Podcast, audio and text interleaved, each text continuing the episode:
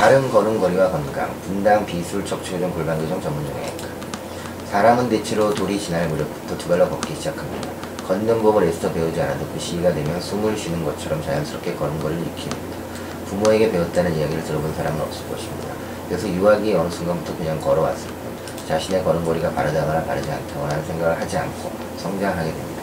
돌 무렵에 첫 걸음을 떼는 우리가 일상생활을 하면서 걷지 않은 날은 거의 없습니다. 그렇다면 바른 걸음걸이란 무엇인가? 바른 걸음걸이의 핵심 무릎이 있습니다. 길을 지나가는 사람들이 유심히 보면 무릎이 바깥쪽으로 향하거나 안쪽으로 향하는 식으로 걸음걸이가 좋지 않은 경우를 많이 됩니다. 걸을 때 무릎에서 느끼는 부담은 인간이 두 발로 직립보행을 시작하면서 감소해야 하는 약점인 것입니다. 우리가 서 있을 때는 좌우의 무릎이 허벅지 위 모든 체중을 지탱합니다. 그러다 걷기 시작하면 한 걸음 한 걸음 뛸 때마다 한쪽 무릎에 그 무게가 실리게 됩니다. 따라서 몸의 균형을 잘 유지하면서 걸어야 무릎의 부담을 조금이라도 줄일 수 있습니다.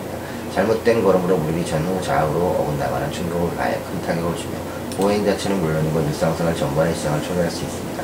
불안정한 자세로 걸면 무릎이나 허리만이 아니라 전신이 불안해져서 통증이나 결림이 생깁니다. 심지어 부정형 신체 증후군으로 이어지는 경우도 있습니다. 반대로 생각하면 발이 걸을 때 보행은 하나의 칠보이 된다고 할 수 있습니다.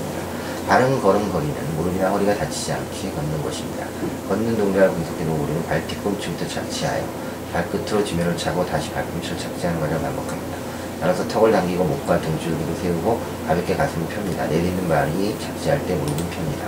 발 뒤꿈치부터 착지하고 발바닥 전체로 지면에 힘껏 디딥니다. 그 발이 지면을 찰 때는 엄지 발가락이 마지막에 떨어지는 것이 기본입니다. 감사합니다.